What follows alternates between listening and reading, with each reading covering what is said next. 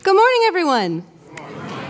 Welcome to those who are joining us in the sanctuary and online today.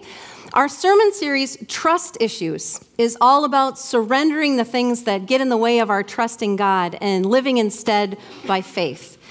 But as we all know, that kind of trust doesn't always come easily to us because life in this broken world creates trust issues for all of us in different ways. So I'm going to share one of mine. Who here has ever been afraid to fly? I can relate to you because I had a trust issue with flying that was formed early on in my life. When I was about eight years old, a small two person plane crashed in my neighbor's front yard, killing the pilot, who happened to be the boyfriend of my babysitter. So, the very first time I ever saw an airplane up close, it was as burning wreckage after it had plummeted out of the sky. So, my earliest childhood impression of planes was that they were instruments of fiery death. So, how eager do you think I was to get on one of those? Not very. And even though I knew that air travel is generally very safe, I also knew by experience that sometimes it wasn't. So, getting on a plane that first time took a lot of trust for me. And I spent that whole first flight with my stomach in knots, grabbing the handrest in a death grip at every sign of turbulence. And flying was kind of like torture for me. Until a thought suddenly occurred to me, which I truly believe was the voice of the Holy Spirit. That voice said to me, Angie, if this plane was in trouble right now, what could you do? And I thought, well, I can make sure my seatbelt is fastened, and I can pray. And then I realized that's pretty much it. that's, that's all I can do. And then that Holy Spirit nudge said to me again, Guess what, Angie? You've done both of those things. Your seatbelt is fastened, you're praying. So now what I think you should do is just trust me and take a nap. And so I did. and guess what? Flying was never a problem for me after that because I had realized two things. Number one, live or die, I belong to Jesus. And number two, flying the plane is not my job. So once I get on the plane, I have two choices. I can either trust and enjoy the view, or I can spend the time stressing over what's not in my control. And I'm absolutely free to do either one of those choices. Neither choice is going to impact the progress of the plane one little bit but it would greatly impact the progress of my spirit. It really matters to the quality of your life right now, beloved, that you know who the Master is.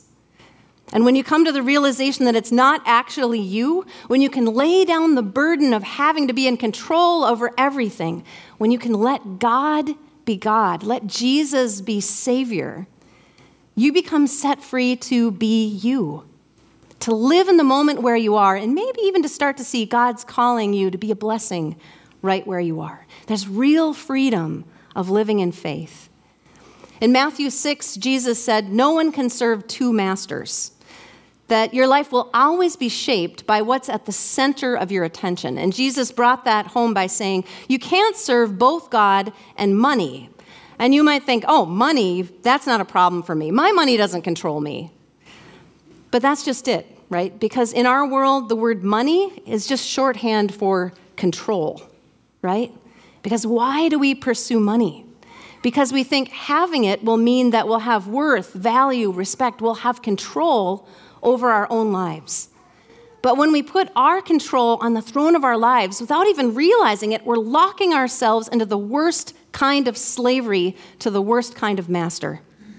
Because when we make what we can control, where our value, where our worth, where our happiness comes from, it leads to an enormous amount of anxiety and stress because our worth is always going to depend on what we do tomorrow. Control is a slave master that can never be satisfied. So, why do we keep going back to it? And what's the alternative? Well, for the first question, we're going to look at our Old Testament story and see that that tendency to want to worship the wrong things is as old as our human sinful nature. And to hear what's the alternative, we're going to look at Matthew 6 to learn from Jesus about the life that God offers us in Him instead. So we're going to start in Exodus 32. It's in your Quest Bible on 1420 if you have one of those. Over the past few weeks, we've been following Moses, and we've been learning how God called him from being a shepherd in the desert to being the guy that God used to lead his people from slavery into freedom.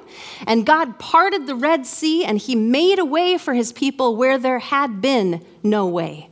And he led his people by a cloud by day and a pillar of fire by night.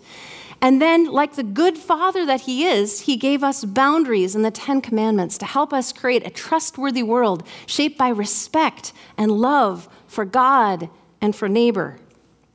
So you would think if anyone should be able to trust God, it would be these people in this story. But while Moses is on the mountain with God for about six weeks, receiving the Ten Commandments, back at camp, everything was just falling apart. Because without Moses, the people started to get anxious. They couldn't trust God to be God when they didn't have Moses, who they could see. So, in their anxiety, they finally went to Aaron, Moses' brother, and told him that he needed to make them a, a God that they could see. I thought, wouldn't it be great if we had a God who stay put right where we put him? One maybe made out of our gold. And why don't you make it in the shape of our sacrifices? Because what we want is to worship what we can see, what we can control, what we own, what we ourselves sacrifice. And then we'll say, this is what really got us here, where we are, got us out of slavery into freedom. Not that God who's calling us to follow him to a new kind of life. So just think about this substitute God that they set up. This idol isn't any kind of representation of who God is. I just want to make that clear. Nobody thought the God of Abraham, Isaac, and Jacob was a cow. Nobody thought that. No, this is a representation of what the people had to offer. Calves were the people's sacrifices. So they made an idol out of their own efforts. And how often do we do the same thing? When Moses learned that this was going on, he stormed down the mountain to confront his brother Aaron about this. What in the world do you think you're doing? And Aaron, of course, totally throws the people under the bus. He says, Don't be mad at me, Moses. You know how evil these people are. And they just gave me their gold, and I threw it in the fire, and out came this golden calf. I mean, what was I supposed to do? First of all, nice one, Aaron, because the text itself even tells us he uses a tool to shape it. And secondly, I wouldn't actually be surprised if it did. Because idols always seem to spring up in our lives with us not even realizing we're making them into idols, don't they? How often has fear or anxiety or worry taken over your life, become the basis of your decisions or your actions? How often has concern about something you can accomplish become the most important thing in your mind and your heart? The thing that's at the center of why you do what you do, that's what you're actually putting in place of your God. That becomes your idol. And all of a sudden, this ancient story doesn't seem so ancient anymore. Because the truth is, we face those same temptations. And we do what we think puts us in control because we think we want to be in control of the direction of our lives. But do we really? Do we really want to abandon the God who's leading us into a life that's bigger than us to instead hunker down and worship our own gold in the desert? You see, the problem with putting what we can do on the throne of our lives is that we'll never have anything more than what's already in our power. And deep down, we know, we long for something greater. As our technology has advanced to connect us globally, we've actually become a society who experience more anxiety and more isolation than ever before.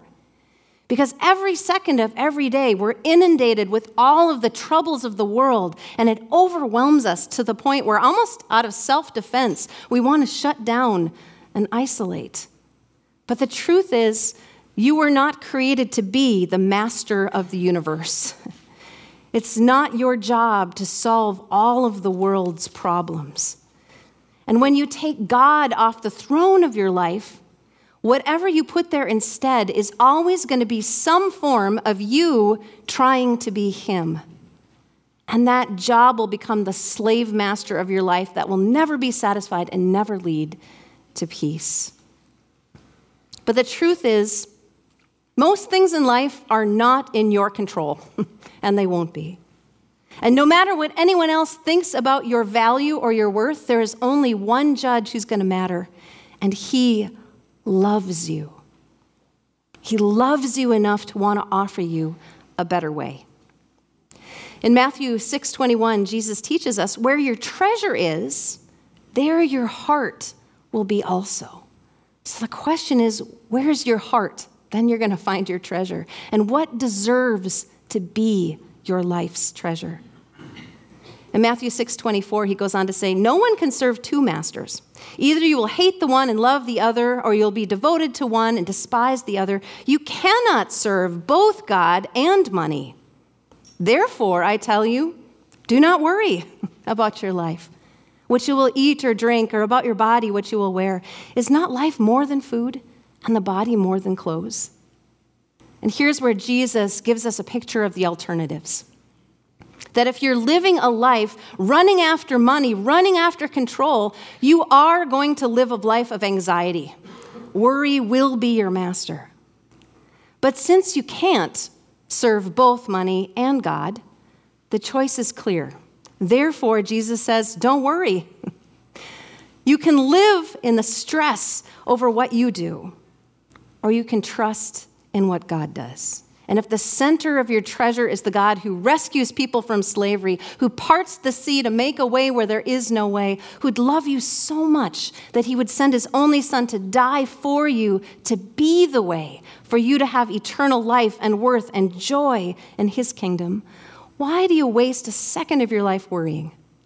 And Jesus calls that out in Matthew 6:27. Can any one of you by worrying add a single hour to your life? Does your fretting over turbulence keep the plane in the sky? No, it does not. Your life is in God's hands. Only He knows the number of your days. Can you find your peace in that promise? So, if we're not spending all of our time worrying about us, what are we going to spend our energy on?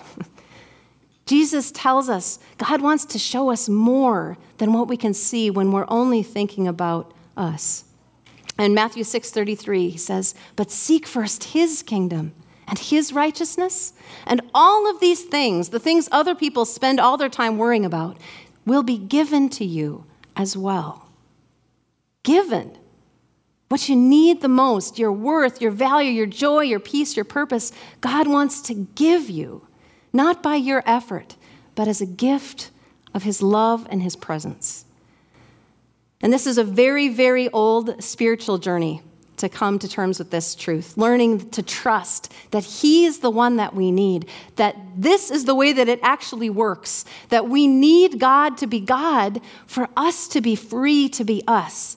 And it's a lesson that unfortunately it takes a while for people to truly get. But once we get it, it makes all the difference in our lives. Today's Reformation Sunday. This is the day where Lutherans celebrate how the Holy Spirit of God showed the truth about Jesus' saving grace to a little monk named Martin Luther about 500 years ago, and how that truth transformed his life and the life of the church. You see, when Martin was a monk, his life was completely obsessed with the work of trying to make himself acceptable to God. And Martin felt to even have any kind of hope for heaven, he had to do the work of always keeping ahead of his sin by confessing them to God, because he felt one confession equals one act of forgiveness. But the problem with that was he kept on sinning. And sometimes the moment he left the confessional, he had a bad thought and he had to turn right back around and go back in and confess that. And the more Martin tried to keep ahead of it all, the more he realized that this was impossible that to see this done, he would have to dedicate the work of his entire life to saving himself, to doing as little as possible so he could successfully avoid anything that might make God mad. And that made Luther mad. Because what kind of life is that? And what kind of God is that? And if Martin knew he wasn't capable of saving himself, surely God would know that too. How could God expect that of him? And then, terrified, he'd go and confess he'd had bad thoughts about God.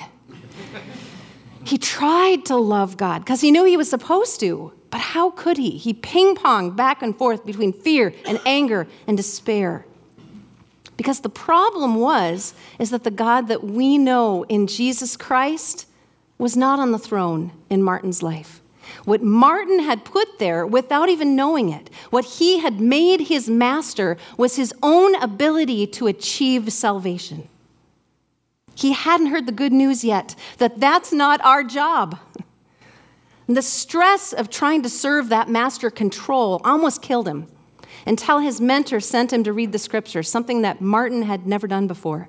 And he discovered in the book of Galatians, chapter 3, this verse If a law had been given that could impart life, then righteousness would certainly have come by the law.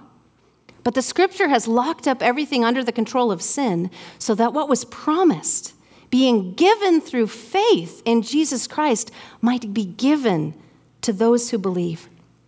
And in Ephesians 2, as for you, you were dead in your transgressions and sins. All of us also lived among them at one time. Like the rest, we were by nature deserving of wrath. But because of his great love for us, God, who is rich in mercy, made us alive with Christ even when we were dead in transgressions.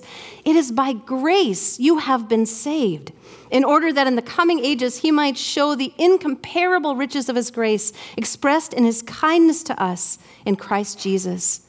For it is by grace you have been saved through faith, and this is not from yourselves. It is the gift of God, not by works, so that no one can boast. For we are God's handiwork, created in Christ Jesus to do good works which God prepared in advance for us to do. And the moment Martin realized what this was saying, that salvation doesn't come by us getting everything right, that it only comes as a gift from God that we receive completely undeserved by faith in what Jesus has done for us, he was set free. And he immediately saw that the work of his life was never meant to be to save himself. Jesus already did that through the cross, through his death and resurrection. No, instead, the work of Martin's life was not to redo what Jesus did, but to live into the truth of that good news and to share the good news that God so loved the world that he sent his only Son to be the way for us. And God won't force us to be his, because love doesn't do that. But he invites all who will trust him to be Savior to come on board. And he will be in charge of this flight. Thank you very much. And not only is he the pilot, Jesus is also the plane itself. And you are now free to move about the cabin. That truth changed Martin Luther's life forever. He was transformed from a self cutting monk who lived in fear and hatred about his weakness to becoming a bold and joyful and sometimes outrageous preacher of Jesus' amazing grace. And that grace was his lifeline, his most treasured possession. And even when he was threatened with death, if he didn't recant it, Martin knew he couldn't give this up. It was the center of his joy, his peace, that Jesus is the master of our salvation, and we have no hope any other way. If we give up that joy, all that's left is slavery to self, running on the hamster wheel of accomplishment and failure and relentless expectations and gradual loss and despair. But when Jesus is master, when he is on the throne, we're free to hold this life loosely and look to him for the joy and the purpose in every single moment that he gives us. You see, the truth is when we let God be God, when we confess what is not our job, suddenly we have the space and ability to let Him show us what is our job. What are the ways we're called to impact the world in the meantime? You see, it's not my job to stress out over whether or not the plane can reach its destination, because there's nothing I can do about that. But God might be calling me on that plane to something, to comfort my seatmate, to pray for the people in my life, to bless the day of the flight attendant, or maybe just to take a nap. Because maybe seeing my trust is going to help someone else trust? And those things might have eternal consequences for someone else in ways that I'd never imagine, but I would never even entertain taking up my part until I'm able to surrender the big stuff, all the worries about myself, to the one who's actually in charge of the flight. So, beloved, this morning I want to invite you to take a moment and sincerely ask yourself this question Who has been your master lately? Who's been in charge of your life? What has been calling the shots for you? And how's that been working for you? What golden calves do you need to cast down today? To just let Jesus instead be master of your soul. And as you ponder that question to close today, I'd like to end with Jesus' words from Matthew 6. I'd like just to read the picture that he paints of what it looks like to live surrendering, leaning into the powerful love and care of the master of your souls. So I'd like to invite you to close your eyes as you receive these words for you today. Jesus said, Where your treasure is, there your heart will be also. No one can serve two masters.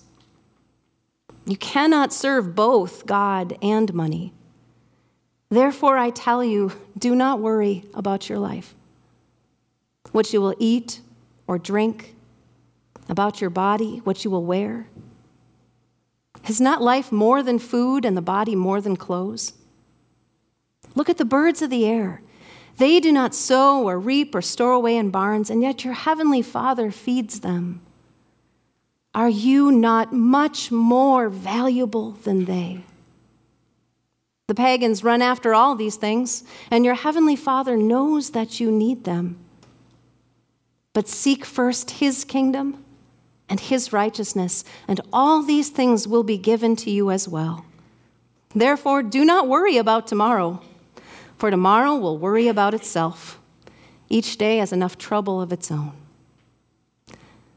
Father God, where we're tempted to live in worry or control, we pray this morning that you would send your Holy Spirit into our hearts, that you would let the beautiful truth of the gift of your grace fall on us. And Jesus, let your peace fill us as we surrender to you, Lord. Lord, you fly the plane. Teach us to be yours on this journey and show us what we've been missing of all the things you call us to do right where we are as we learn to live in the embrace of your love. For it's in Jesus' name that we pray. Amen.